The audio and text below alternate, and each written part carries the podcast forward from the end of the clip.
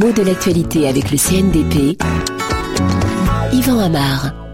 Est-ce qu'on va toucher au bouclier fiscal? C'est une idée qui en ce moment fait débat, qui refait entendre une formule assez étonnante bouclier fiscal, parce que c'est une image qui évoque le Moyen Âge, les armes d'autrefois, et en même temps, une image qu'on emploie dans le vocabulaire le plus technique du monde des impôts. On parle bien de bouclier, mais on parle d'un bouclier qui soit fiscal. Alors de quoi s'agit-il? En gros, il faut limiter les impôts, notamment de ceux qui ont les plus hauts revenus. Alors on sait que ces impôts, ils sont progressifs. Hein. Plus on gagne, plus la proportion des impôts est importante. Il faut donc tracer une limite qui va prévoir qu'un contribuable ne pourra pas payer pour ses impôts plus d'un certain pourcentage de ses gains. Alors comment est-ce qu'on explique cette image? Elle est inattendue, mais on peut mieux la comprendre en explorant les évocations qu'elle fait naître. Un bouclier, à quoi ça sert? À se protéger.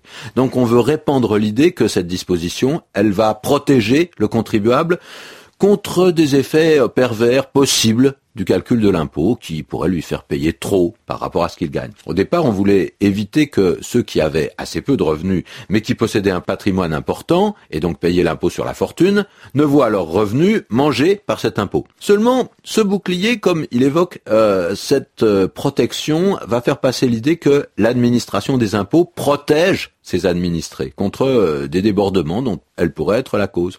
Il faut frapper les esprits en employant une image totalement inattendue qui est étonnante parce qu'elle en supplante une autre. Hein. On parle d'un bouclier. Auparavant, on parlait aussi du plafond, du plafonnement. C'est comme ça qu'on dit en général encore aujourd'hui. On plafonne les impôts, c'est-à-dire qu'on leur met une limite supérieure pour éviter qu'ils ne montent trop. Mais là, c'est comme si on assistait à un bouleversement de perspective. Au lieu de placer un rempart en haut, empêcher l'impôt de monter inconsidérément, eh bien on va placer le rempart de façon frontale. Ce n'est pas simplement qu'on empêche l'impôt de trop monter, on l'empêche de venir frapper le contribuable au cœur. Enfin, le contribuable. Certains contribuables, puisque cette mesure, par nature, ne favorise pas tout le monde.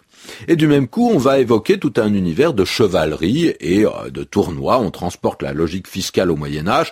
Enfin, n'exagérons pas, on sait que cette image du bouclier a été récemment employée dans des domaines assez divers qui n'avaient rien de médiéval. On se souvient de l'opération bouclier du désert, hein, c'était euh, en 1990 euh, une opération lancée par les États-Unis en prélude à la première guerre du Golfe.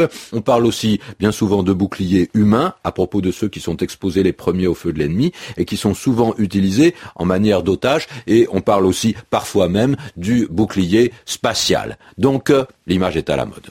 Música